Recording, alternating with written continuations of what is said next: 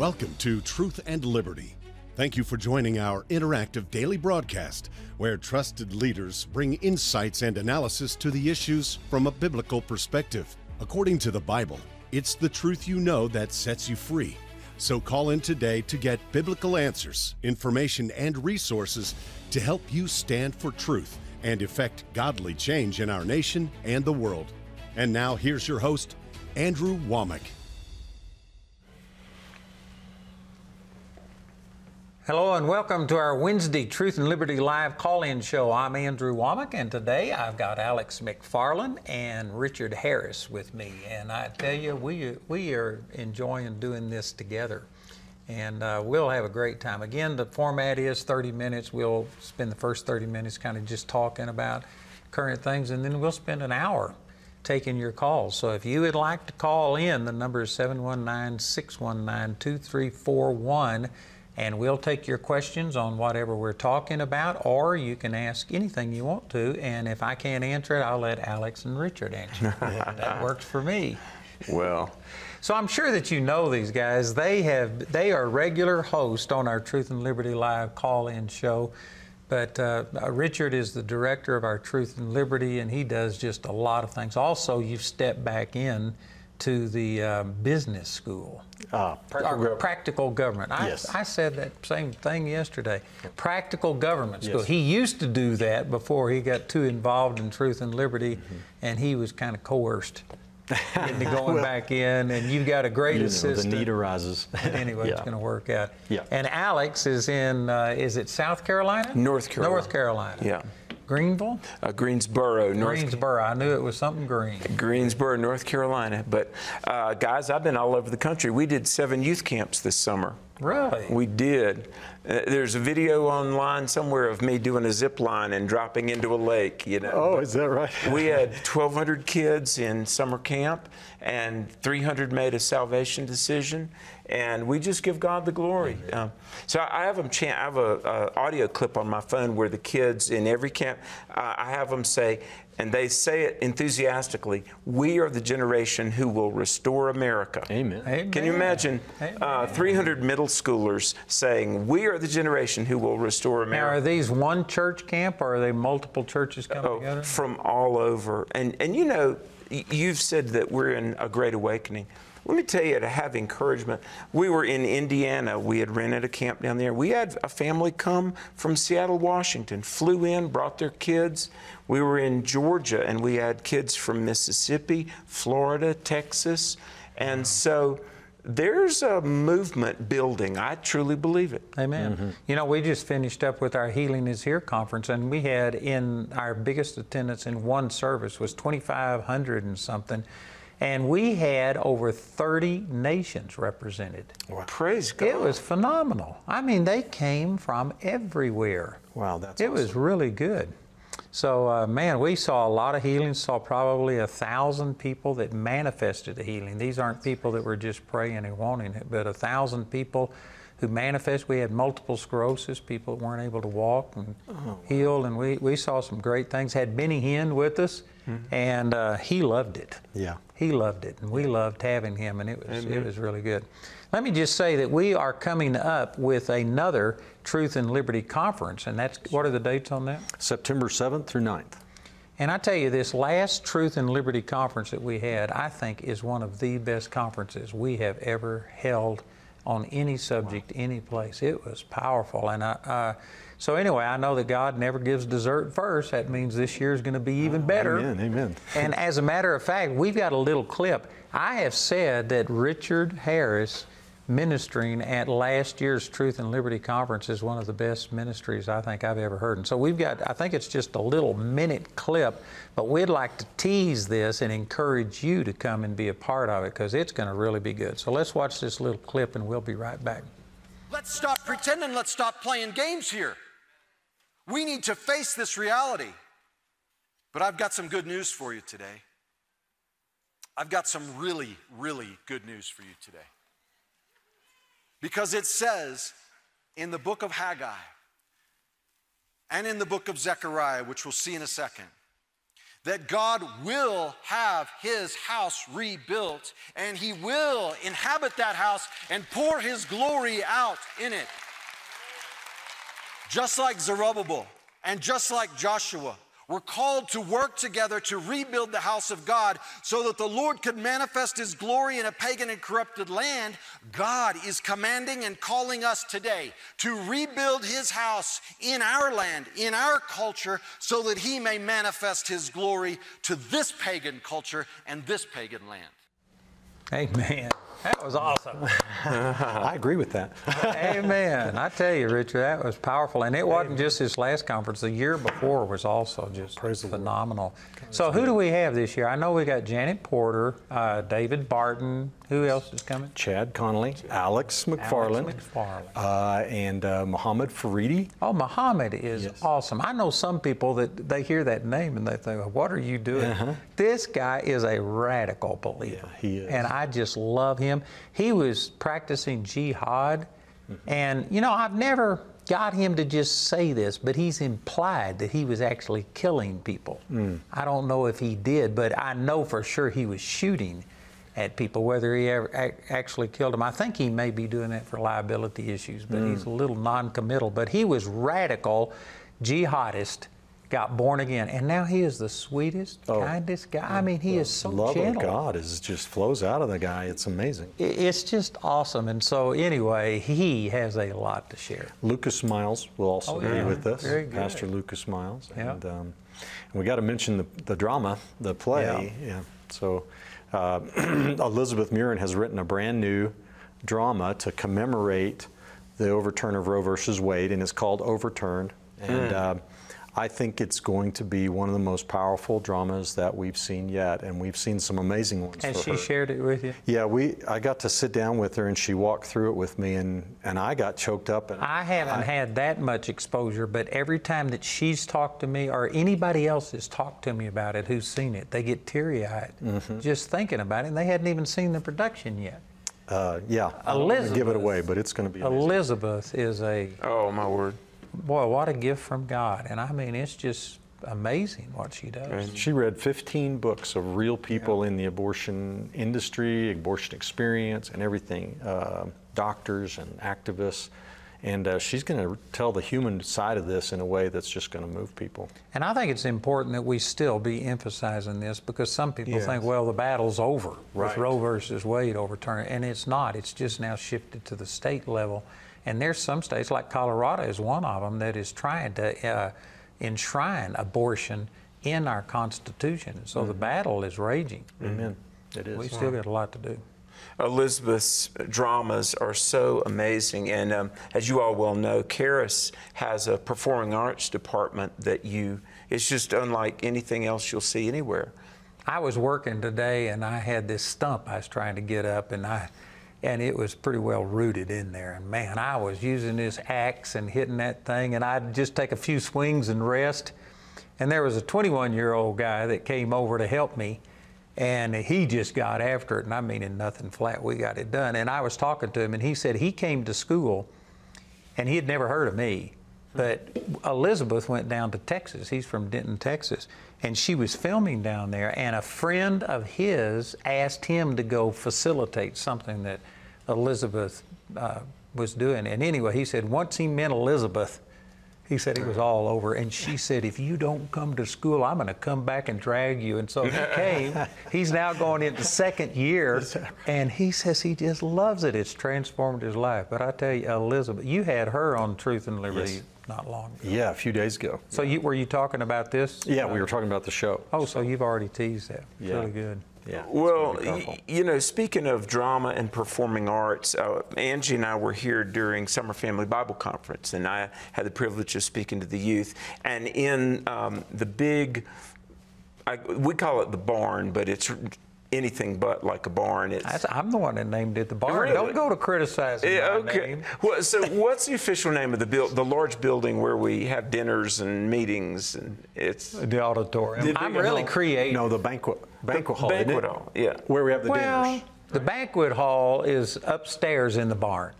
Yeah, okay. And then the auditorium is the other building. I'm just Well, really do- creative. During Summer Family Bible Conference, it was like Bethlehem or the Holy Yeah. Land. Oh, Did yeah, you see yeah. it? Oh, yeah. And- it was phenomenal. Let me tell you, there has never been anything on Broadway comparable for what Elizabeth Mirren does here in the drama. And uh, listen, that's just one of the great third year programs, isn't it? Amen. It's awesome, and I tell you, it, they had everything to where you could go and make bread and do things, and mm. you could sword fight, and they took the kids through and they did all these things. But did you know that some of the kids were eating the plastic grapes and plastic bananas and stuff?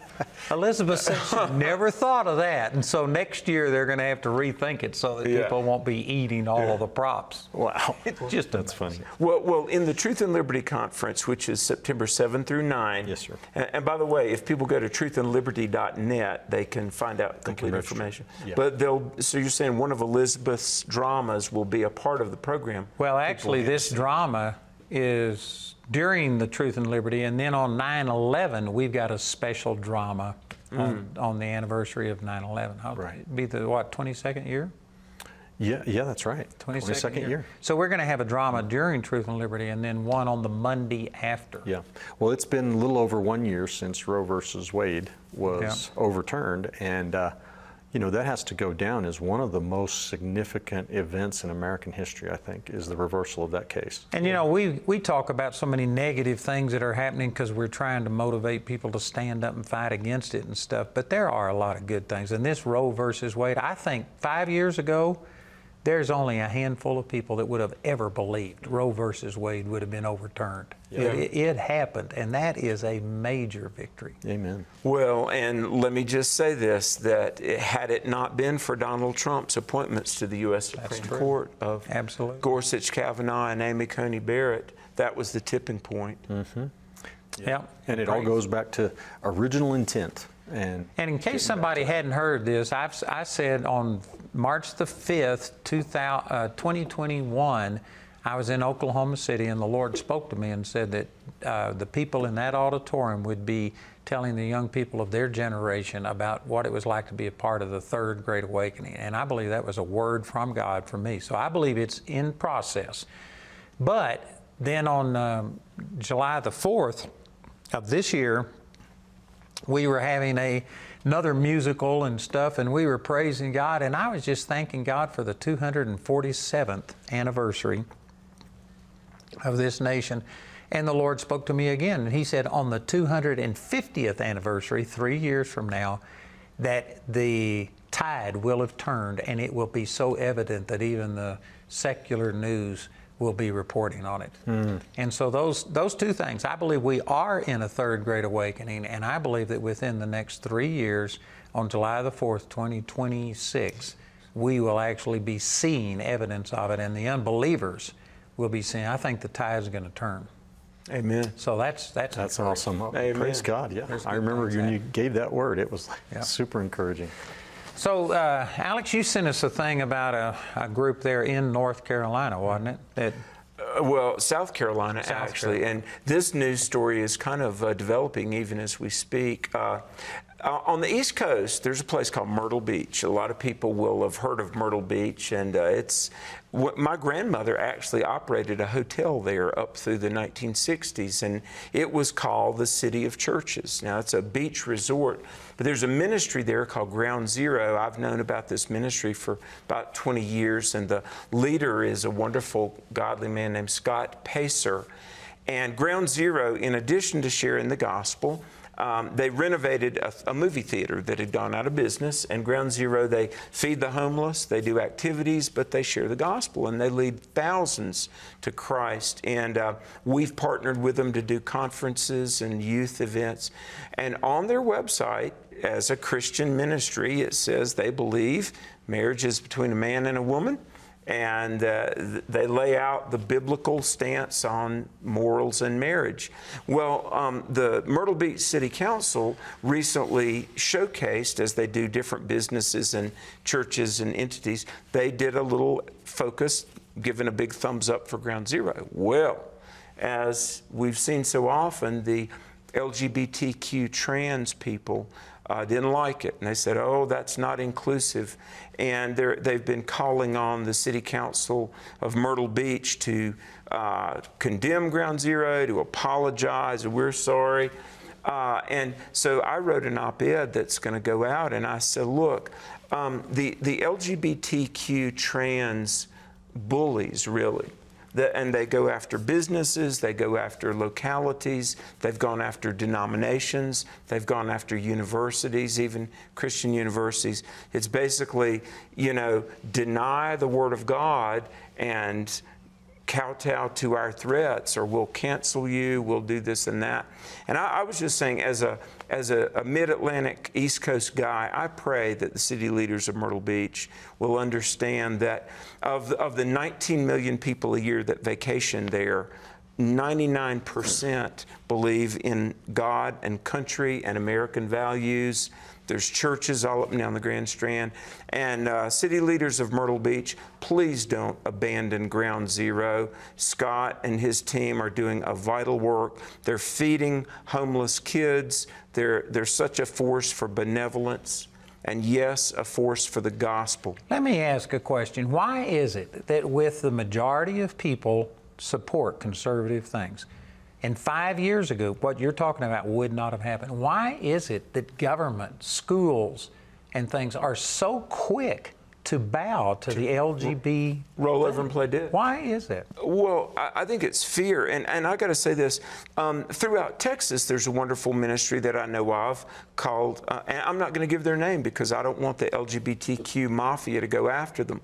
But let, let me just say, all over America, there are thousands of Christian ministries, soup kitchens, clothes closets, youth programs, quietly going about doing the Lord's work and yes, standing for God's word.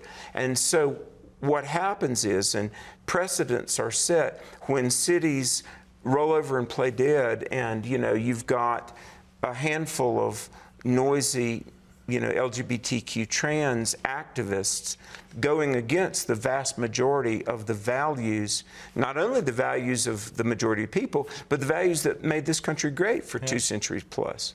We, have got to have, and I, pastors, leaders, educators, persons in authority have courage. Say, look, n- no, no harm, no foul, but no, we will not sell our nation's soul out for the LGBTQ ideology. Yeah, I agree 100% with everything you said, but you didn't answer my question. Okay. Why is it that they are so quick to cave, Richard? Well, I think it's because of we're this didn't just start 5 years ago. This started decades and decades ago. The secularization of our culture, the intimidation uh, that we're not supposed to speak out in public, and the slow introduction of, of ideas like uh, morality is relative, there's no such thing as absolute truth, and the pushing of Christians more and more into the corner um, has I agree just emboldened the culture. I agree it started, but it was a fringe group, and they did not have the high ground. They weren't the ones right. driving the thing. Why is it that well, they're very organized and very well funded, and we have been asleep while they've been sowing the tares, and we're waking up to this disaster, uh, and we're just behind the the curve. And they're very militant. You know, I, I agree with all of those things, but also, why is it that people that five years ago would have just kicked out mm. this thing about there's nothing wrong, ground zero is helping people and doing all of these things? Why is it that those same people now will just instantly turn the first time they get criticized? They wouldn't have done it five years ago. And I agree, it's been coming a long time. Yeah, I think that's a spiritual answer. It is well, they, are not rooted in the truth, right? And so they'll go wherever the wind's blowing. Yeah. Everybody needs conviction and courage. Conviction is knowing what you believe. Courage is willing to stand for it. Mm. And uh, you know, I, I, just feel like that. Well, there, there's a quote, and David Barton could correct me. It's very often attributed to a guy named Edmund Burke. Mm-hmm. But all that is necessary for evil to triumph is for good men to do nothing. Mm-hmm. But that's been true throughout history. It's been true five years ago, 10 years ago, all of this kind of stuff. Are people all of a sudden wimps, whereas they weren't wimps five years ago? Or has the opposition been emboldened? Are they the difference? I don't know that people I don't know that believers are any different than they were. They've been asleep for decades. Mm. They haven't been standing up. But the but the contrast between the ungodly and the godly is radically different than it was just five years ago. Well, I, you know, there's probably a lot of stuff that goes into it, but um, the people that are looking at which way the wind's blowing, they're going to be determining their answer based on what's best for them.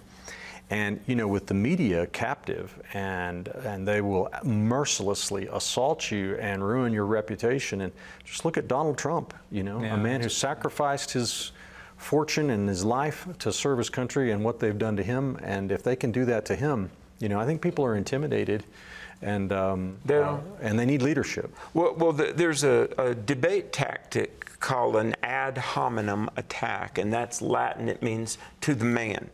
And the way that the LGBTQ trans people, they'll say, well, you're homophobic or you're hateful, you're transphobic. So uh, you're, you're afraid of what you don't understand, they'll say, or you're, you're being hateful. No, uh, and I, I, would say this, and I, have said it uh, in many a locality look, don't hate anybody, not afraid of anybody. But we are not at liberty to change the Word of God, won't change the Word of God, and we're not going to deny reality. We love you. Come to Christ as all people should, but we, we've got to have the conviction to lovingly but decisively say, we will not betray truth. Well, I'm sincere in asking this question. I don't feel like I have a total answer.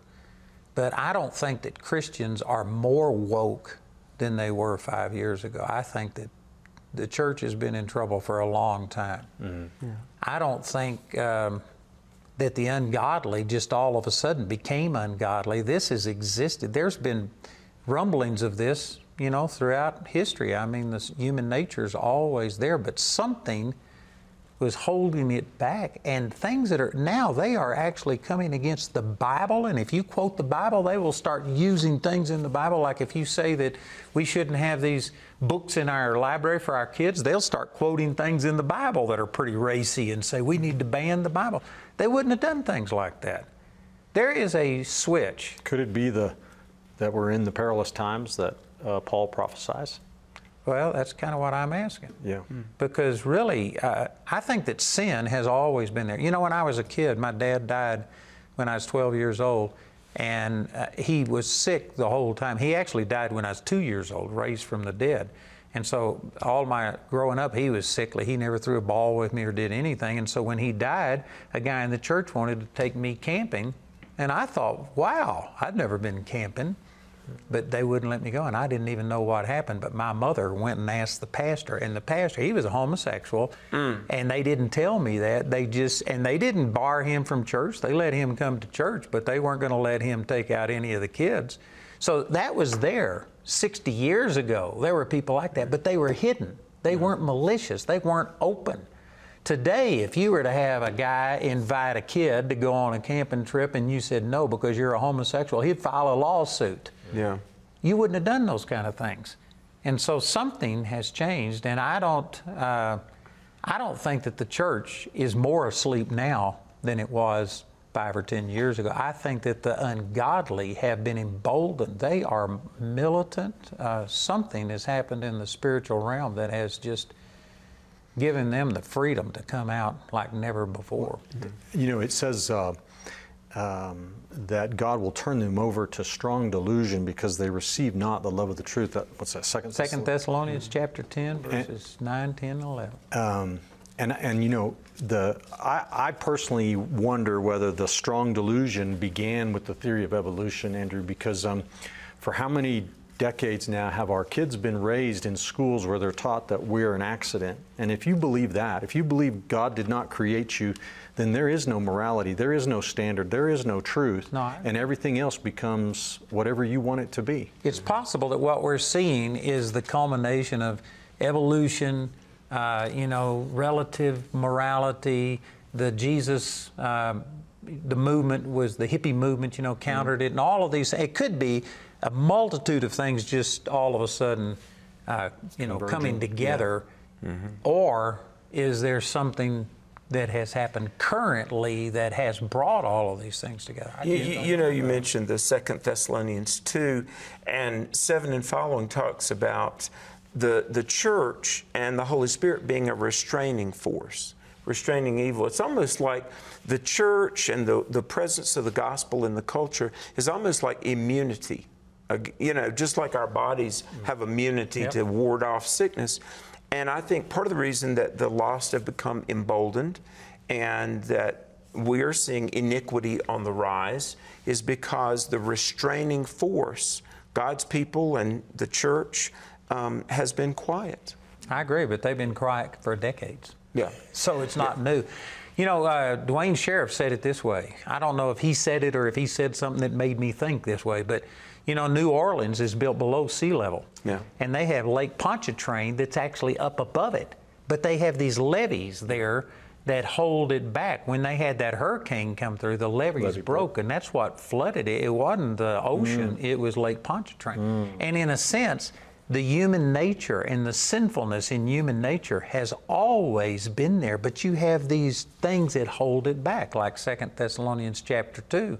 And uh, whatever has been holding back this evil, which has existed for generations, all of a sudden has been removed. And I mean, we are seeing an influx of evil. Now, I believe that the body is going to win. I believe that we're in the third great awakening. I believe in three years we're going to be even seeing the secular news media talk about mm. the revival and how things are turning back. Amen. But at the moment, it is just amazing to me how that things that you wouldn't have questioned just a couple of years ago are now you are looked at as being extreme. You know, uh, I had I was telling you before the show I had local pastor Todd Hudnall on our program the other night, and he and his wife talked about a dream that they had several years back. Um, I think it was in 2012. Um, where he saw a hole open in heaven and, and a flood of demons came, and the Lord spoke to him and said, everything is about to change. Now, sometimes I take that stuff with a grain of salt, but but I, I think there um, there's something to that, you know, that we can't. A lot of Christians are living based on how they were raised, how they grew up, and what America used to be like, and we think we can continue doing church and stuff the same way. And it's only the radical that are going to survive. It's yeah, only man. those 100% committed, and discipleship's a daily matter. We got to take responsibility for our kids, for our homes, for our communities, and everything. And we can't just put it off yeah. on the pastor anymore. Well, I agree. And all of these things we've talked about are definitely elements, but it's all demonic. Mm-hmm. We said this before the program that it's a spirit of Antichrist. There's not a spirit of anti Muslim, there's not a spirit of anti homosexuality, there's not a spirit of any anti anything except God and His kingdom. And so it is demonic, and we are in a spiritual battle, and we're the only ones qualified to deal with this. Mm. We can't expect the unbelievers right. to turn this situation around. So we're just about to our break. Man, that, we could talk all about it. There's so much to talk about. But anyway, we're going to take a short break, and we're going to come back. We've got, I think, full lines right now. But uh, if you want to, you can call 719 619 2341. We're going to take about a 90 second break and advertise some of the things coming up, and then we'll be right back to take your call. So remember, it's 719 619 2341. We'd love to talk to you, put you on the air, and hear what you've got to say. Let's take this break, and we'll be right back. It's not enough to know what God's will is, but you have to learn how to do things God's way. Now, because of the new man on the inside of me, because of the cross, I can daily deny self. And if you don't learn to do that, you're not going to fulfill all God's will for your life. You know, you don't find the beginning of God until you get to the end of yourself. At Truth and Liberty Coalition, we work to unify, educate, and mobilize the body of Christ to change nations. That's why I want to encourage you to go to our website at truthandliberty.net and subscribe so that you can begin receiving regular updates uh, about our show, news items, action alerts, blog posts, and much, much more. Uh, all you have to do is go to the website, click subscribe, share your email address, and you'll begin to be equipped to stand for truth in the public square.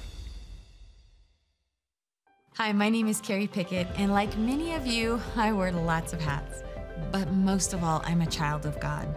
Ever since I was young, my desire has been to share the unconditional love of God. There is nothing more rewarding to me than people changing their lives and then changing the world. That's why I'm inviting you to join me wherever you are and let's discover together these foundational truths that will transform your life. Praise God, we're back. We're ready to take some calls. Let me just say that, man, I love having uh, multiple guys on. I enjoy visiting with you more than I do when I'm doing it by myself. Well, thanks. I do too. I don't know. You know, uh, Ecclesiastes chapter 4 says two are better than one, and a threefold cord is not quickly broken. And so there is a synergy that takes place when you get people together. Amen. I really enjoy it. It's Amen. awesome. So let's go to the phones. We got Karen from Washington calling in. And so, Karen, you're on the air with uh, Richard and Alex and Andrew. Okay. Are you there? Yes, ma'am. Okay. I cannot believe day by day, whether on the newscast or whatever it is, why is butchering and transgendering of teenagers continuing to be promoted day by day, wherever it is, however it is. I cannot stand it. I wish I could do something about it. And having all my seven grandkids in private school doesn't make me feel any better. Well, Karen, I, I share your anger about it, and I think it's good. You should be angry about this. This is demonic. It's exactly what we were talking about in the first segment. Uh, this is not normal. It is a demonic opposition that's come out. And you can do something about it, Karen. You can, of course, pray and stand up. And then I think you said you had seven grandkids. You can definitely influence them. And you may think that that's not very much in the scope of things. But you know, one of the things that uh, David Barton has said on this program multiple times is that all of our information now is national news and we hear all of these national things. And when you hear things on a national scale, you think, what does my little bit of influence have? But really, you have a lot of influence on your seven grandkids, on people that go to your church, on neighbors, people that you deal with. And if every believer, Karen, was to stand up and just start influencing the place where you are, and if we had all of the people, we got, I don't even know how many thousands of people watching this program right now, and I can guarantee you the vast majority of them are just as upset and frustrated as you are. And if all of these thousands of people just started doing what they could do, uh, we could see a big impact. So you don't need to be so frustrated thinking that nothing is taking place because it is and they're begin they're even beginning to have homosexuals come out and criticize the yeah. they're trying to transition people into another sex and even homosexuals are, are getting upset yeah. yeah the gay activists have overplayed their hand they have they've yeah. gone so far that even the ungodly are recognizing this is weird well, um, Alex, I'm sure you have something to, to say on this, but I want to say, Karen, that there are things you can do um, and Andrew's, uh, of course, uh, 100% right. Start with your own family and uh, take responsibility and make sure that your grandkids and kids, even if your kids are adults, that they know what the Word of God says on this issue and that they're discipled in that. But what about your local church? Uh, does it uh, does it preach the truth on these issues? Um, and and if it does, then does it have uh, a culture impact team or a biblical citizenship course? We have links on our website that you can go to that would equip you to host that, lead that.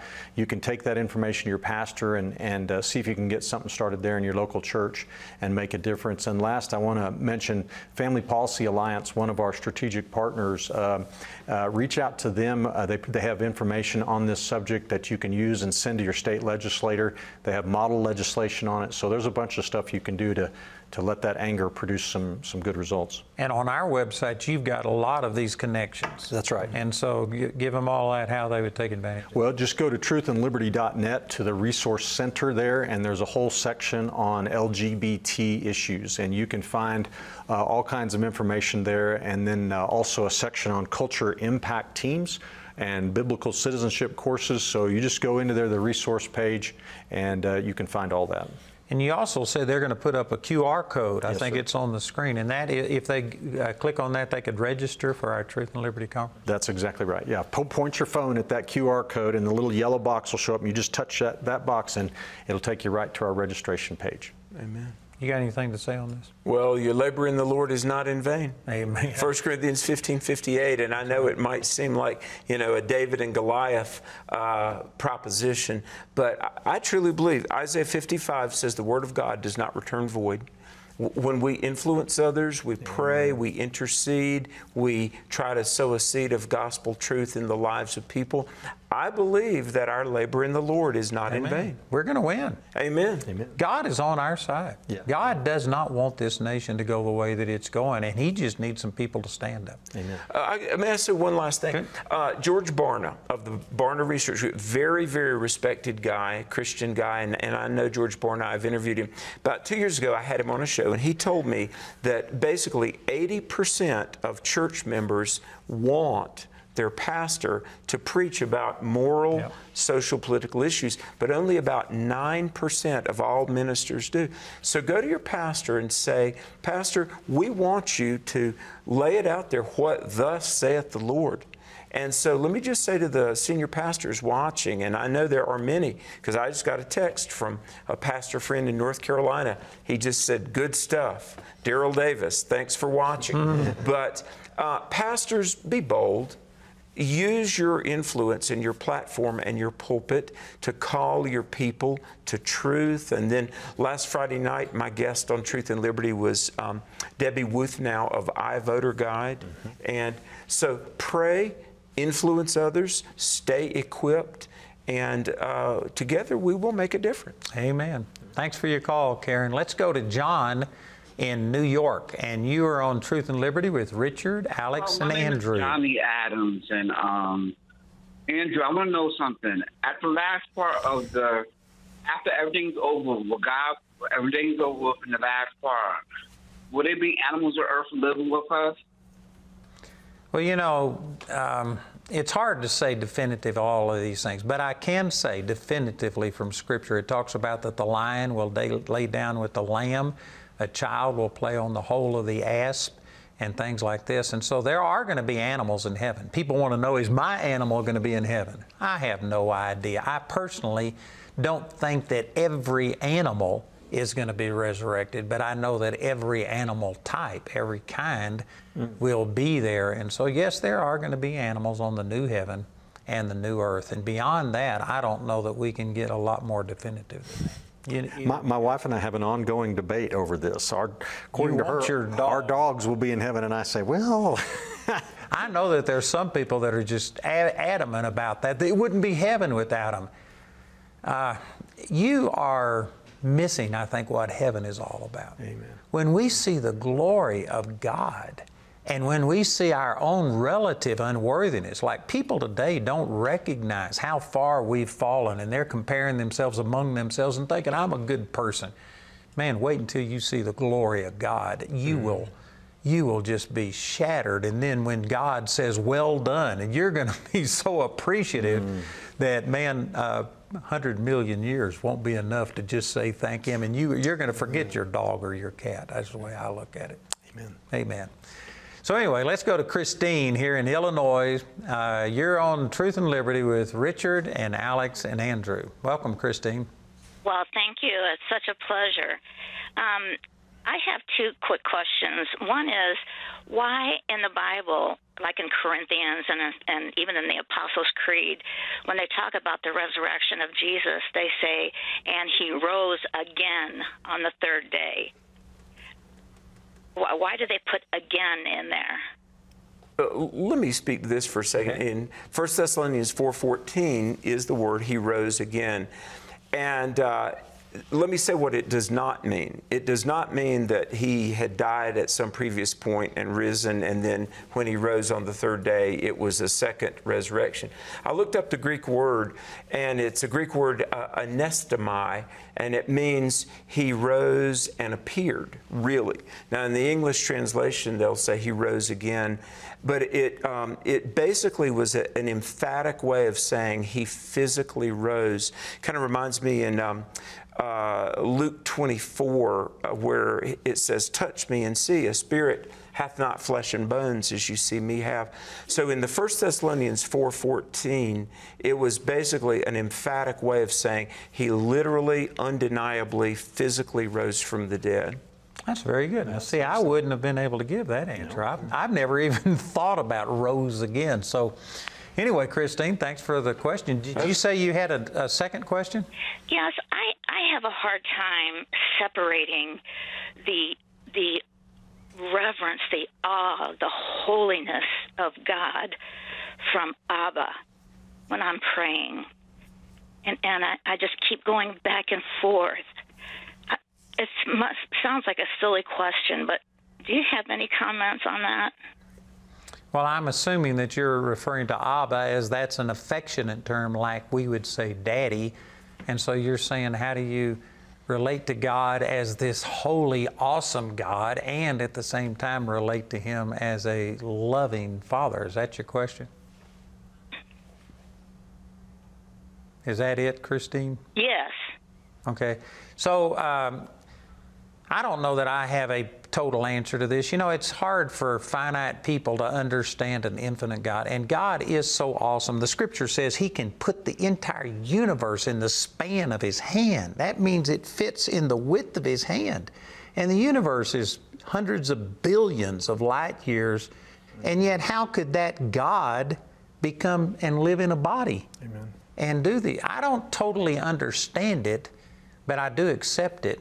And I accept that it's because God so loved the world that He did these things. So I don't diminish the awesomeness of God. I think He is much greater, much holier than what any of us have ever truly perceived. But at the same time, I don't diminish the fact that He loves us so much that He wants us to come and crawl up in His lap and and have an affectionate relationship with Him. I, they seem to be opposites, but I think they fit. I think, the, and, and I agree 100% with that. Um, uh, I think it's the when we realize how magnificent, and, and we can't comprehend it, but when we meditate on how magnificent and amazing and huge and powerful He is, and then we think about His love for us, that's when first is it first john 5 1 behold what manner of love the father has bestowed upon us that we should be called the children of god. His love becomes so amazing yeah. and and they are linked in that way. It, it's uh, it's incredible that god would love us little us. We live for 70 years or so if we're if we're blessed and and uh, and yet he wants a relationship with us. It's awesome. You know it's a poor comparison i admit so apologize before I even say this, but if somebody really reverenced me and uh, felt intimidated, like, how could you love me?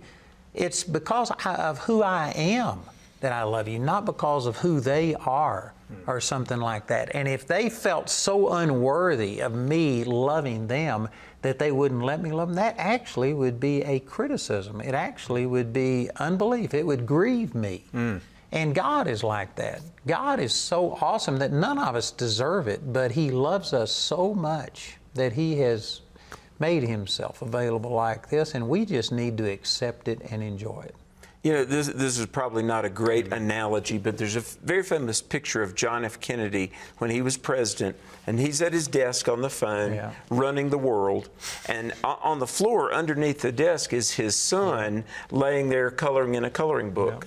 Yeah. And I'm not comparing, you know, God obviously to JFK, yeah, but, yeah, the power. Here, here's the most powerful man in the world at that time, but his little boy that he loved so dearly could just lay under his desk and color in a coloring book. And Almighty God, this is the most amazing thing the grace of God, mm-hmm. that He loves us. Yeah. yeah. He knew our name before we were in our mother's womb. That's awesome. Yeah. Yeah, I don't know that we can totally comprehend it, but that's not going to keep me from enjoying it. Amen. Did you know it was just a couple of weeks ago I was out working and I was listening to this praise music, and I bet you I said a hundred times during the day that Jesus, I love you. And I just was loving him, and he spoke to me so clearly, and he says, I know it. yeah. Amen.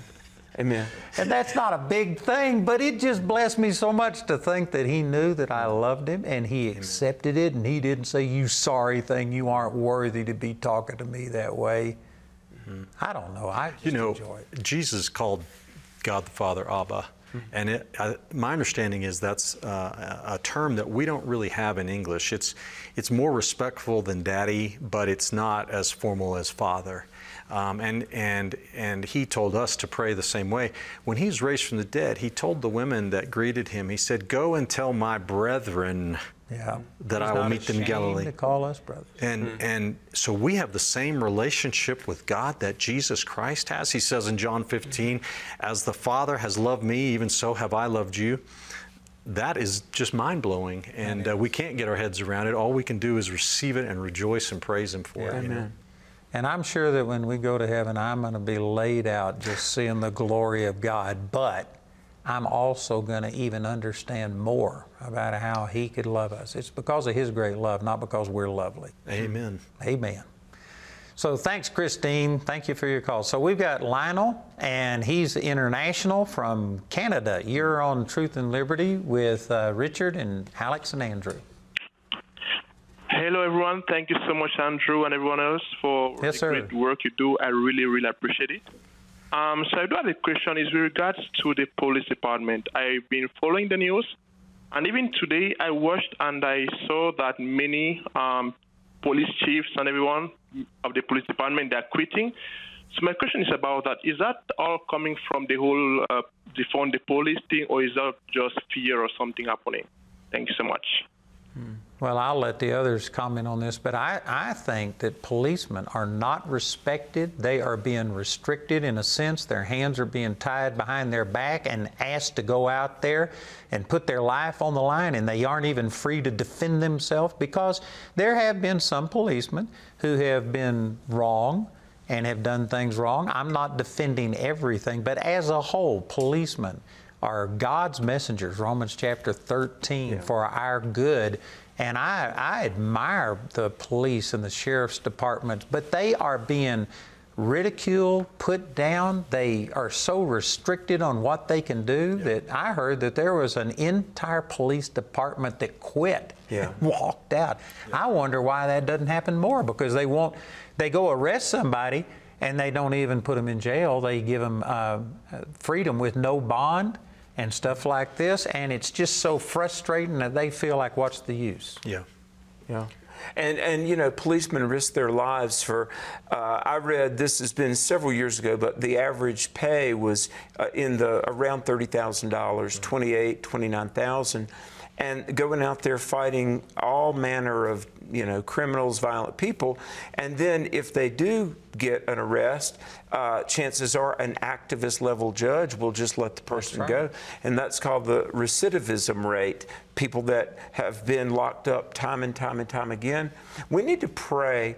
Uh, and when I was a pastor back in North Carolina, uh, Andrew, we would have a dinner and a big lunch, and we just invited all the highway patrol, law enforcement, f- first responders, and we just said, we want to say thank you and we want to pray over you. And um, I have found that they really appreciate a little attaboy. We've done that here. We've had picnics for them and done things. We bought all of the sheriff's department uh, bulletproof vest, helmets, and Amen. things like that. And we've contributed two horse trailers, I think, and we Sure. we do quite a bit of stuff. Can trying I to add one thing to the response there? Uh, after the George Floyd uh, killing uh, or death, you know, the, the blue states reacted with all this defund the police. And one of the things that happened here in Colorado that kind of didn't get a lot of attention, it's a legal thing, is they they eliminated immunity for police officers. What that means is that now po- police officers they could always be a civil rights lawsuit could always be filed if a policeman violates your rights. You can always uh, sue the government, right?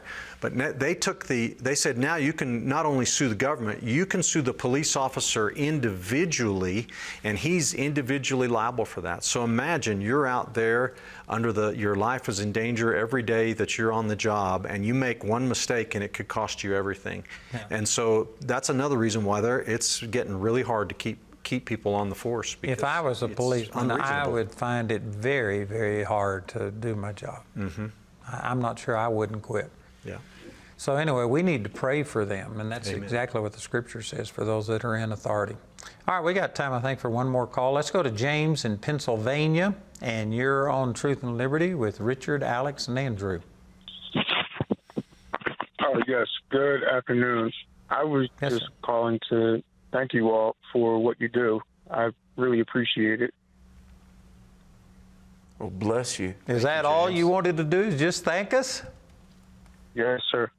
Well, what a blessing. You know, you remind me of those 10 lepers. All 10 got healed and only one came oh, back to say God, thanks. James, I believe God is going to bless you big time. That really encourages me. And he's thanking the on our notes here. He's thanking our, our crew too. Amen. So Thank nice? you, James. That's really good. And you know what? If we had more people that were thankful, I, I think that it would make our society a lot oh, better. Oh, amen. Most people I always have to come and complain about something. God so, bless you, brother. Yeah, God thank you, you very much. All right, so let's go to Sarah in Washington, and you're on Truth and Liberty Live call-in show. Welcome, Sarah. Welcome, Sarah. All right, thanks for taking my call. Um, the reason I'm calling is I'm just wondering if there's some recourse or something that we can do in relation to this. My husband and I have not liked the ungodliness we're seeing from our our city council members, and their decisions are affecting our small town. We live a little bit outside of Tacoma, um, so my husband's currently running for a position on city council, and it's been very interesting. So since he's running, we put up a big sign on this prime. Uh, it's a residence fence where a lot of people drive through the town, and you know it says basically to vote for him. And it's the same place we put up a large sign for a different candidate for a different thing. Not a problem. But this time, the opponent had a resident complain about the sign, saying that it didn't meet the code. So this uh, resident got a letter. It says it's a nuisance violation, and it said that it's a code violation because the sign can be a maximum of uh, two two feet by two feet or so, two square feet by two square feet. And if they don't take it down in two weeks, then there's going to be civil fines, abatement, a possible lien on their property. Mm. Okay. So well, you know, each city has different codes, and so I don't know specifically, but I'm going to let my lawyer over here answer this. He's, he's more versed on this. Well, it's a, a uh, interesting uh, question, Sarah. I think, um, yeah, cities have the power, municipalities have the power generally to regulate things like signage and, and the appearance of stuff, uh, and including campaign uh, signs, um, as long as they allow a reasonable opportunity for people to, uh, you know, inform others of, of their candidacy and stuff like that. But in that particular situation, uh, what I'm hearing is the possibility of discriminatory enforcement, and so that they can't do. Uh, they, if, if, they don't ever enforce this regulation, and now all of a sudden they're enforcing it against your husband, that's a concern. I'm not saying it's necessarily illegal, but it, it would be a concern and something that needs to be pointed out. And uh, um, so that's something to look into. They have so to be even-handed. At the very least, she ought to go and say, "Why didn't you enforce this before on other uh, people that put up signs like?" That? Yeah, yeah, and and uh, you know you might need to confer with a specialist attorney on free speech and. Uh, um, I, I, would recommend uh, several of our strategic partners on that. Uh, Liberty Counsel, Liberty Institute, and Alliance Defending Freedom might all be interested in your case. Yeah, very good. Well, I think we got time for one more call. That's awesome. So let's go to Will in Virginia. And Will, you're on Truth and Liberty live call-in show. Hello, Andrew, everybody. Uh, yes, sir. Thanks for the show. I just have a, a thinking question. Uh, if we, I mean, we know we're in a spiritual battle, and if we can agree that this world is under attack by the God of this world, who is Satan and his armies, then who on earth can stand against him? No, we can't call the police or the army or the navy or NATO or the United Nations or Islam or the Vatican. But I wonder how many people, as born again believers, truly understand their responsibility. Because we're the only ones that can stand between Satan and this entire planet. That's true. We're the only ones that really have the authority to deal with these spiritual powers. But let me also say this, Will, and that is that Satan is limited to flowing through people.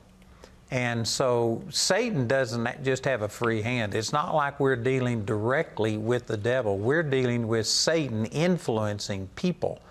So it's not a matter of just binding the demonic power because if the person is willingly submitting to Satan, well, then you can't just override their free will. So, yes, we pray and yes, we rebuke the devil, but at the same time, we have to confront people and we have to win in the uh, arena of, uh, you know, truth over lies and show those people that what they're doing is wrong. So, uh, it's not like Satan has just got this free hand. He is limited the same way that God is limited. Satan is a spirit and he can't do things without people cooperating and supporting his agenda. You guys got anything on that? Can't improve on it, except we, we do have the power. I think you've got some teachings on this. I do. I have some great teachings. And you know, this is a good time to advertise that we also have a phone center that's open 24 7. And you can call there 719 635 1111 and I've got a teaching on the authority of the believer. Uh, I've got just a lot of teaching, and if you were to call, they could uh, take your questions, they could answer and tell you which materials we have that would be able to address this, and I think it could really be good. We're coming up on another break. I think we got time for one more call, but let me just say that we do have one line, I think, that's open, and you can call 719 619 2341, and right after the break, we'll be coming back to you. So let's go to Christopher in, what is that, Bulverde, Texas? Christopher, you're on Truth and Liberty Live Call In. Awesome. Thank you. Thank you all very much for having me. And bless you. And um, uh, Believers Authority, I just gave that to a couple buddies and they love it. So That's a good teaching. It is. It's phenomenal. I got my whole family listening to you the past couple of years. They've, I mean, it's just, it's been incredible. Um, thank you for taking my call. I really appreciate it. Um, I've never called into anything before, and um, I, really agree with you what you said about the church being silent, but the body of believers. And frankly, I've been I've been surprised it's taken this long for things to get this bad. And what I wanted to ask you guys about was the more time that I've spent studying our country and the legal system, specifically the Fed, the Act of 1870. Um, we've operated under commerce and contract law for a long time. And I got into looking at what President LBJ did, I think it was around 54, by, you know, pushing the 501c3 Mm-hmm. and this so it's a non-living entity instead of the church being a living body set apart or holy. And i'm you know what do you guys think about that? Because i feel like it's kind of like in uh, hosea people perish for lack of knowledge. It just seems like there's this common theme that the evil one gets us into contracts out of our own ignorance and we have like this spiritual contract that we don't even know is behind us Yeah. that we've submitted Well, Christopher, we're coming up on a break, and I tell you, it's going to take a little bit of time to answer that question. So let's uh, go to this break, and if you can hang on, we'll come right back after the break and talk about this because this this is really a good question. I think it'll be good. So we're going to take a 90 second break, and we'll be right back, and we'll answer Christopher's question after this break. The number is 719 619 2341. Let's go to this break. Andrew has many conferences and seminars around the globe each year. For the latest information on Andrew's complete speaking schedule, visit our website at awmi.net/events.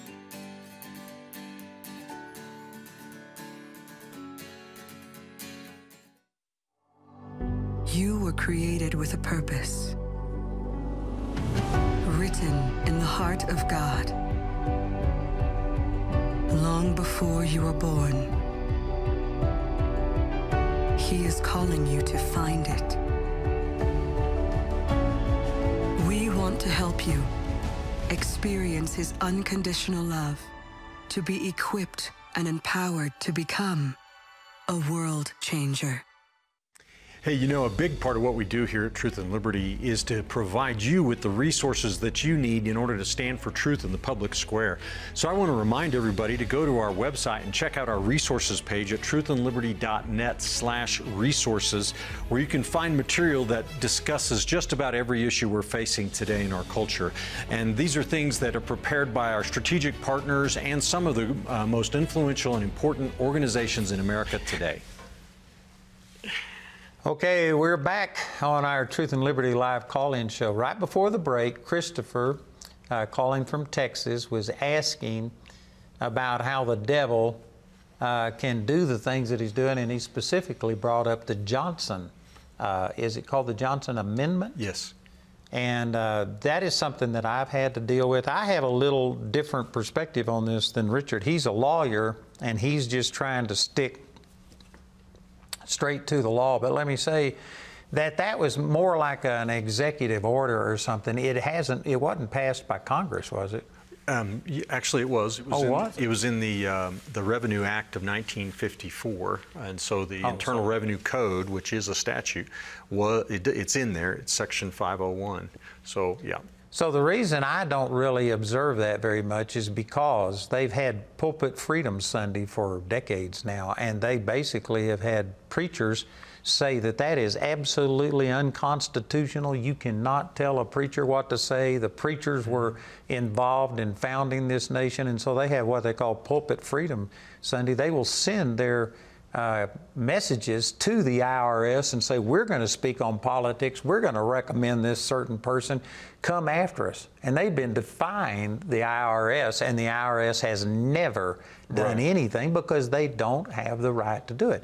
So the way I look at it is that doesn't really bother me. But Richard, as my lawyer, is constantly saying that, you know, there is, they could come after us. And so because of that, we started a 501c4 that gave us freedom to get around that. So yeah. what sayest thou, Richard? Well, eh, so legally, it, it's, it's not as broad as what people think, so all, all pastors need to be encouraged about that. It, the only thing it says is that uh, a 501c3 organization cannot directly or indirectly uh, support or oppose a candidate for public office. So it's political campaign activity is what we call it. It's, it doesn't mean you can't talk about policy and issues and uh, government all day long. You can do that.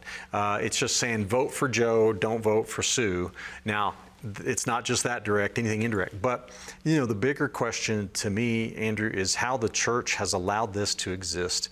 I think it is unconstitutional. I think it's a, an infringement of the, the, the Constitution and, and, our founding fathers, they understood that the church has its sphere and the government has its sphere, and the government has no power yeah. to come into the church's sphere and tell it what it can and cannot do. And that's exactly what it's doing, and we need to get that thing overturned. And it's my understanding that LBJ did this because his opponents had a lot of 501c3 things, not necessarily yeah. church, but they were using these things to generate funds and oppose him, and he put that in to silence his opponents. Well, let me say one other thing on that is for churches now. Now, um, uh, not all ministries, but for churches, a church is automatically tax exempt. Uh, yes. You don't have to apply for 501c3 status, so you don't have to subject yourself to that Johnson Amendment. But a lot of churches think, well, people want to hear that that we're 501c3 approved, so they apply, and then they're scared they're going to lose it if they speak out on politics. Right. So there's a there's a lot to be said for not even seeking that that status if you're a church. Now, if you're not a church and you're just a Christian ministry, that's a little bit of a different matter. But this is worth talking about because I've had literally hundreds of pastors say to me, uh, well, Brother Alex, I just can't preach on this or that or gay marriage or abortion because, you know, we as a church would lose our 501c3 status. So I'll always ask them, I'll say, when did you incorporate and apply for 501c3 status? 99% of pastors will say, huh? because here, as of 1894, Congress made all churches tax exempt. Now, the IRS defines a church as a religious body gathered around a set of teachings, and, and here's a word for you performing sacerdotal duties on a weekly basis. Now, the sacerdotal means the things of God, the sacraments, preaching. And um, I'm on the board of a, of a ministry. I assure you, everybody would know the name of this. Uh, very well known ministry. And they have chapel three times a week for their staff, and the ministry is led by some ordained ministers. And so they said, We're not an association anymore, we're a church. And they are, because they fit the IRS definition for a church. So here's my point in all of this churches, uh, you go to a church, your pastor doesn't need 501c3 status because an 1894 law by Congress that is still on the books, all churches are tax exempt. Pastor, preach. You will not lose your tax exempt status because Congress would have to overturn a 127 year old law. And um, I got to say this too. I was interviewed a couple of years ago by a journalist from uh, Gannett newspapers. Mm. And I, I figured he was going to be hostile to the gospel. And I've had atheists say to me, well, it's just not fair. Churches, they have land and buildings, they don't pay tax. Well, this topic came up, and this reporter, who was not a Christian, but he did cover religion, he said, I'm, I'm thrilled churches don't have to pay taxes. I said, Really? He said, Look, churches do so much benevolent work. Mm-hmm. He said that if, if the church is the little corner church, wasn't there, there's no way the government could fill in because the government gets many times over in terms of benevolent work, feeding the hungry, doing what we do as Christians. So, pastors, don't silence or truncate your preaching out of the fear of man. The Bible says the fear of man brings a snare. Amen. Preach. I agree 100%. But even if I lost my 501c3, that wouldn't affect me. I'm going to do what God tells me to do, and God is my source, and I'd get my money anyway. Amen. You know, if, if somehow or another we lost all of the tax exemption, it wouldn't change my giving 1%. It, nothing. Anybody who only gives because you're going to get a tax break, let me just say, well, I better not say what I'm thinking. You hireling. hey, that's true. You said it. That's true. anyway, Christopher, I hope that helped. Thank you for your call. We really appreciate it. Again, we got to thank one open line, 719 619 2341.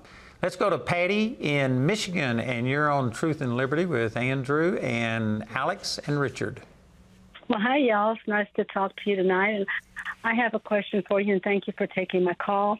Um, Mr. Andrew, I've been listening to your spirit, soul, and body teaching, and it's really, really good. In fact, all your teaching has just absolutely turned my life around, and I thank you so much for that.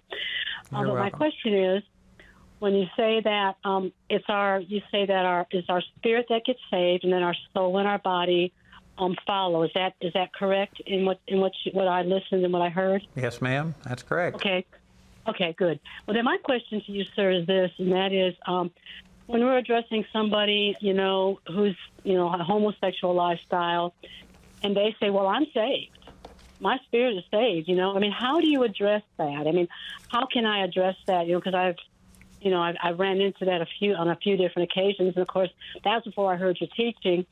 And then I just, you know, have explained to them Romans chapter one, Leviticus, you know, and what, you know, Revelation says about it too. But what can you open up a door for me that would help me to be able to explain that to somebody?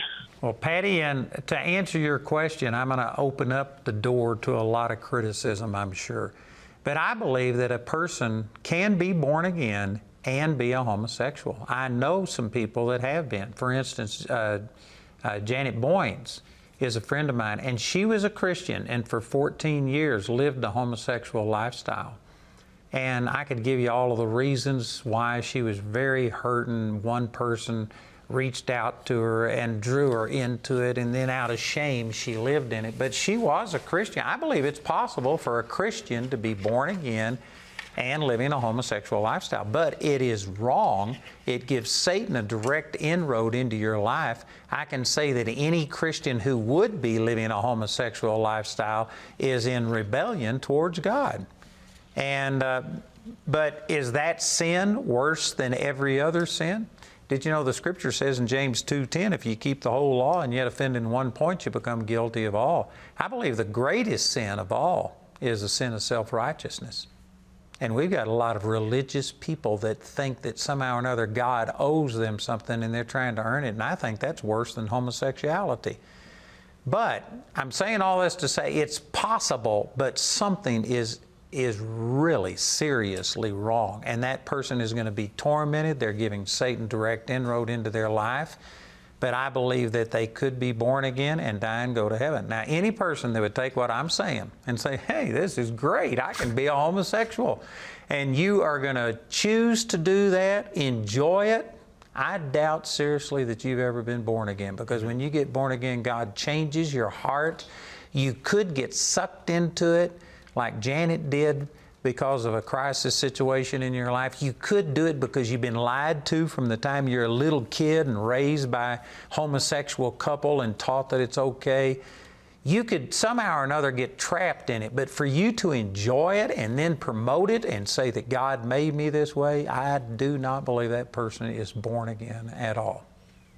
So that's a quick answer that raised more questions than it answered, probably. Well, Hebrews, uh, 12, Hebrews 12, 1 and 2 says, uh, Seeing we are surrounded by so great a cloud of witnesses, let us lay aside every weight and the sin which do, does so easily beset us. And uh, Andrew and Richard might disagree. I think different people have, shall we say, an Achilles heel. The, the besetting sin that tempts one person might not be the temptation somebody else struggles with. And, and I agree. I mean, it's possible to be a born again believer, but have a habitual struggle. But I think you need to be honest, and God calls us to righteousness, God calls us to uh, sanctification. And I, I think that um, it's like this let's, let's say there's six doors around your house, and you've locked five of the six, but you leave that one unlocked that's where the thief comes in. I think unconfessed sin gives the devil a foothold into Absolutely. our life. Mm-hmm. Absolutely. Yeah. You know, I had an employee who was raised and sexually abused by his father, or anyway, a male, uh, his whole time, and he he came out of it and he did not participate in it, but he still, at times, would be drawn that direction. And he came to me and talked to me about it, and it was because of, of this was the way he was raised and stuff like that. And so I can understand a person maybe struggling with a sin, but anybody who's claiming that I'm a Christian and yet I'm a homosexual and it's fine with God and God approves of homosexuality, that is an absolute lie. And you need to tell them the truth and drive them to scriptures that'll show that. Uh, I, I, don't know that I can add a lot to what you guys are saying, it, um, but we're saved by grace through faith. And that doesn't change after you get born again. The Bible says in Colossians, as you receive the Lord, so walk ye in him. And, and, um, and in one sense, you know, when you get saved, there's some sins that you, you're immediately delivered from and you never see those again. And then there's other things that it, sometimes it takes time. Romans 12 says that uh, we prove the will of God by renewing our minds. And that can be a process and a change of thinking, a healing on the inside or whatever the case may be, and we can't classify sins and say this one will send you to hell and this one don't. That's that's wrong. John says to walk in the light as he is in the light, and if we do that, then the blood of Christ cleanses us from all sin. And if we say we have no sin, then we deceive ourselves and the truth is not in us. And so a homosexual who is saying willfully knows this is sin, but I'm going to do it anyway, that's a problem. He's searing, he may endanger himself by searing his own conscience and, and could, uh, if he thinks he's in faith and is willfully walking in sin, I think the Bible says otherwise, but that is, it's hard for us to draw a bright line there. I believe that there's a lot of people who claim to be Christians and they think that if you just believe that there's a God, that that makes you a Christian. But James 2:19. Amen says you believe that there's one God, you do well. The devils also believe and tremble. Yeah. So if just believing that there's a God isn't salvation, the devil believes that. And there's a lot of people who think they're Christians because they aren't Muslims, because they aren't Buddhists. They acknowledge that Jesus is God, but that's not salvation. So, Patty, I would say I would probably say that if a person is promoting homosexuality and saying it's okay when the Bible specifically says that it's wrong, I would doubt seriously that that person is born again. But I do believe it is possible. And uh, if a Christian is born again, they're going to be convicted and they are going to be under conviction and they're going to want to get out of it. And if you find somebody like that, then I would show them love and compassion and and help them. This Janet Boynes, she has her own ministry. You could contact her, Janet Boynes Ministry. But she uh, wanted out of this lesbian lifestyle years before she got out. And she finally had a Christian reach out and instead of condemning her, said, I'll help you. And she actually moved in with them, had a church that embraced them, and uh, it took about a year for her to totally get out of it. And once you're trapped in that, sometimes it's hard to get out. So it's possible but not probable that a Christian would be involved in it. Mm. Amen. Well so let's go to Rex in Ridgway, Colorado. That's not so far from here. I go through Ridgway pretty regularly. Rex, you're on Truth and Liberty with Andrew and Richard and Alex. Yeah. Uh, can you hear me? Yes, sir. Yeah, it's actually Castle Rock. I don't know where they got the Ridgway, but I used to live well, in Durango, and that was right down the road. So. Well, I know where Castle Rock is too. That's even closer. yeah. Well, thank you, gentlemen, all of you, for your ministry. I really appreciate it. Uh, a side note: My daughter came out four years ago when she found out she had cancer to your uh, ministry in Woodland Park, and she's alive and well and 100% Praise free. Praise God! Thank God. Amen. That's awesome. Now, I hope you don't think I'm sitting here in Castle Rock with a tinfoil hat on, but this question might be out there a bit. Um, but there's been some recent, uh, really interesting hearings in uh, Washington, D.C. Uh, concerning UAPs slash UFOs with some pretty credible witnesses. And uh, Jesus warned us in uh, Matthew 24, Luke 21, that in the end times there would be some massive deception. Do you believe that this phenomena may be a part of that? And is there any connection to Genesis 6, in your opinion? Great well, that is a big question. We had a uh, Truth and Liberty program just a week or two ago where one of our guests, uh, Mark Cowart, had on uh, Joseph Z, and they discussed this very thing, and it caused no small stir. And uh, so here's my take on I'm, I don't claim to be an expert. I did one time, 2 o'clock in the morning, I was driving out uh, in West Texas, and I was on a road that you didn't see anybody for 20, 30 miles. And there were these blinking red and uh, green lights up over the road, and I thought I'm coming to an intersection. And when I got there, there wasn't an intersection, and there were just these lights that were only like 20 or 30 feet above the thing. And I stopped in the middle of this road two o'clock in the morning and tried to figure out what it was. And I, I didn't know, but I said, I rebuke this in Jesus' name. And boom, they were gone. So, my opinion is I believe that there are demonic things happening in the scriptures. There's a lot of examples of Satan and angels manifesting, and I think a lot of this stuff is demonic. Now, am I saying definitively that there is no such thing as life from another? I don't know that the scripture says that. You can extrapolate that by saying, well, those people would have to have a free will. They would probably sin. Jesus would have to die again, which the scripture says he'll never be crucified. But the scripture doesn't really address it, so I don't have a scriptural basis. But I would suspect that the things that are going on are uh, demonic. And last word before I'll let you guys speak. Uh, this guest that we had on, his wife was in bed, heard her name called, went outside and saw this person. And it scared her, and she rebuked it, and instantly it was gone. And in that instance, I believe that was totally uh, demonic.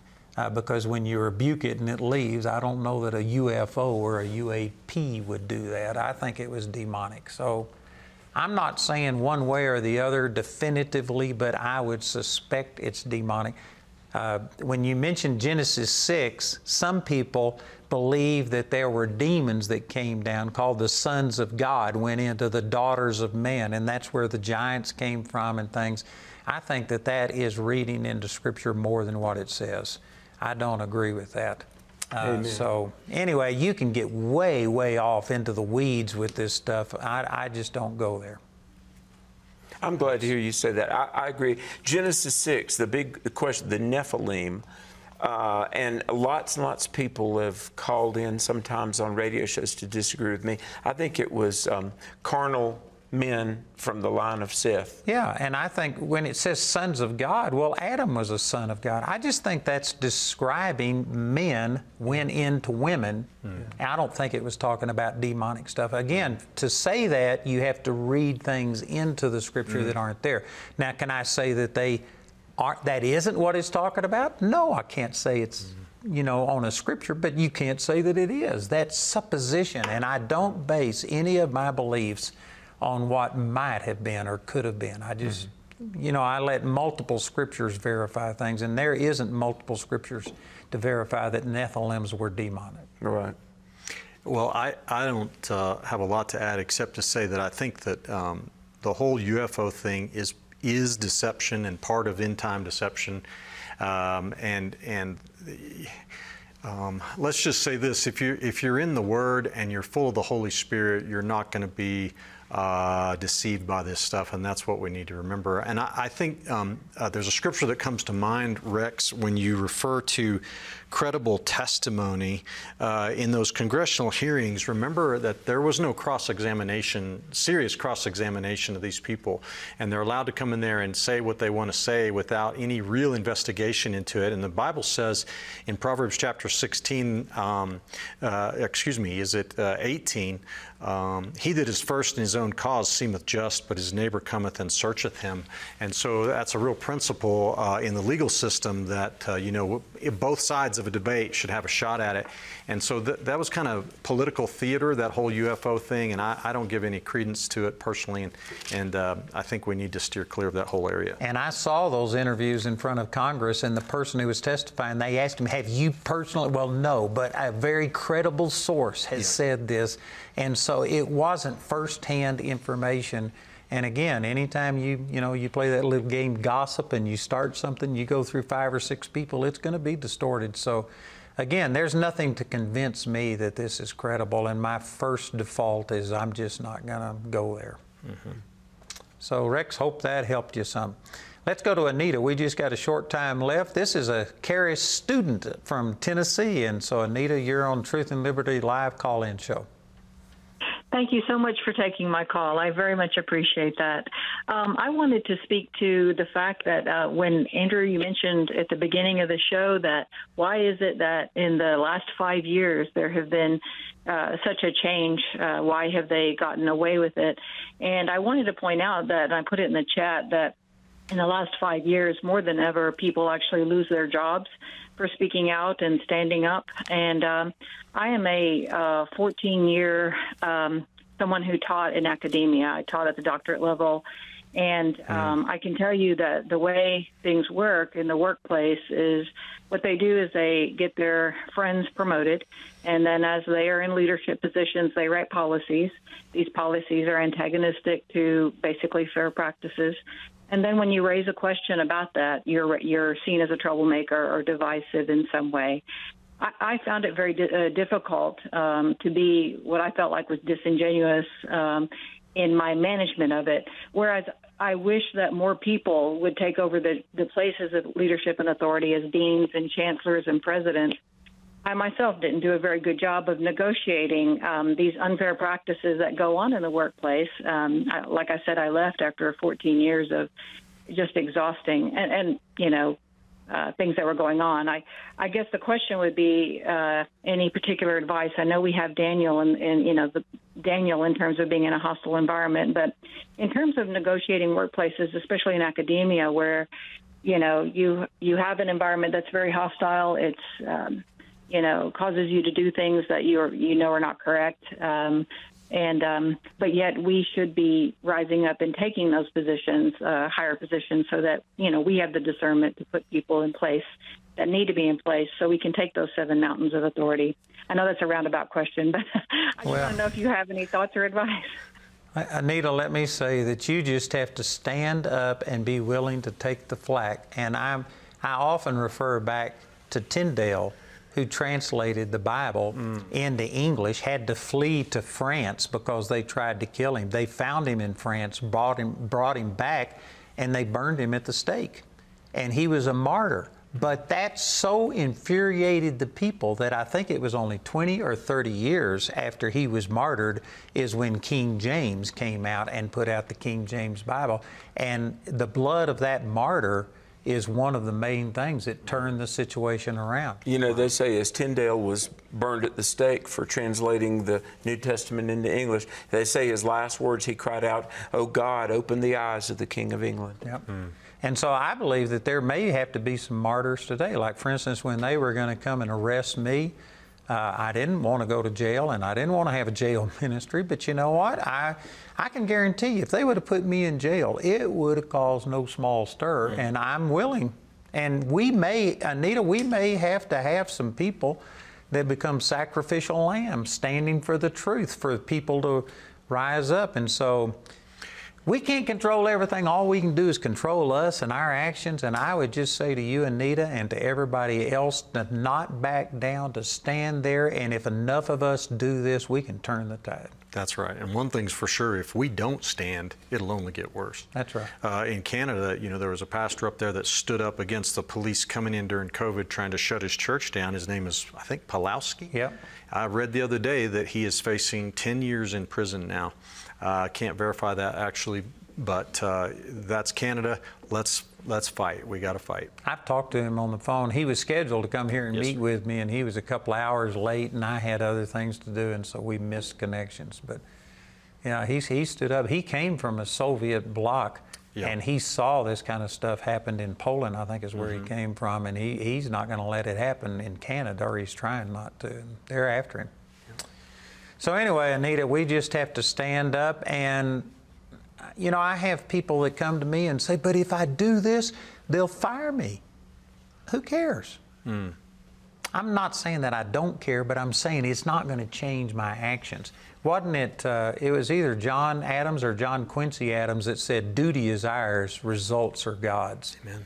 And that's all we can do is just do what's the right thing. And if it costs you your job, if it costs you being thrown in jail, we just have to stand up.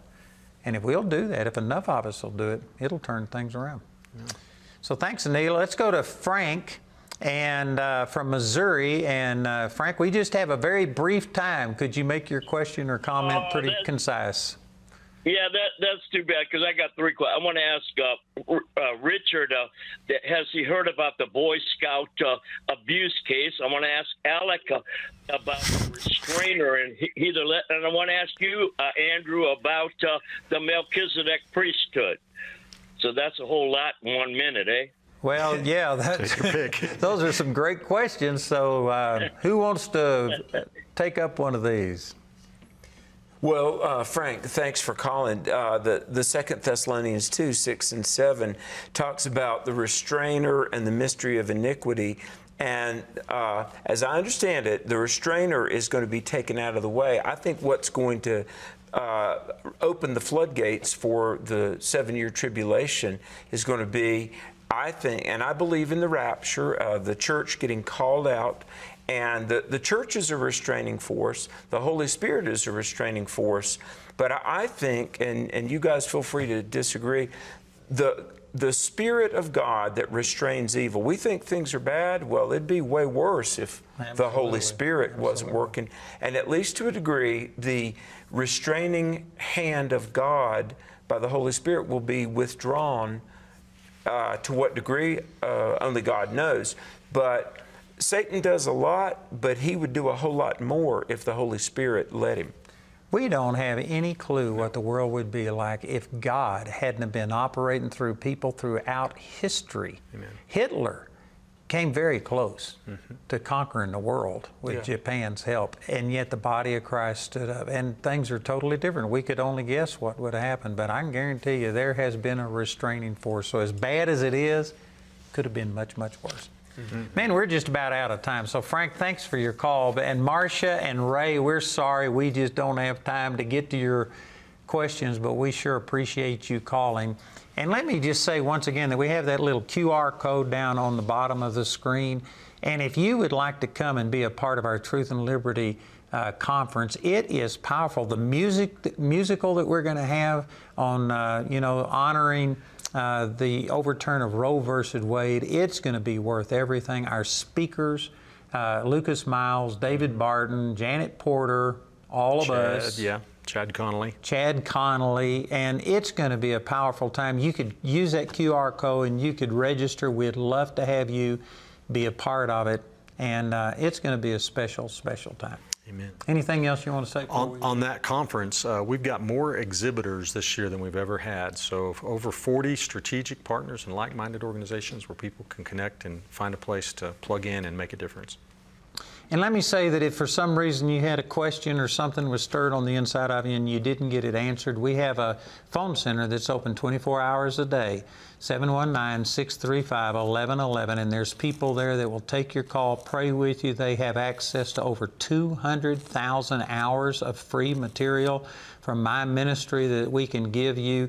And we just want to help you any way we can. 719 635 1111. We do this every day from 3:30 till 5 o'clock Mountain Time. So we're going to all three be back the next two days. It's going to be really good. So join us then for Truth and Liberty live call-in. Thank you for joining today's Truth and Liberty livecast. You can watch today's and past livecasts in our archives at truthandliberty.net. Our goal is to educate Christians and connect them with resources and organizations to help them impact their sphere of influence. You can help us accomplish this by making a donation at truthandliberty.net/donate. Join us next time for more Truth and Liberty.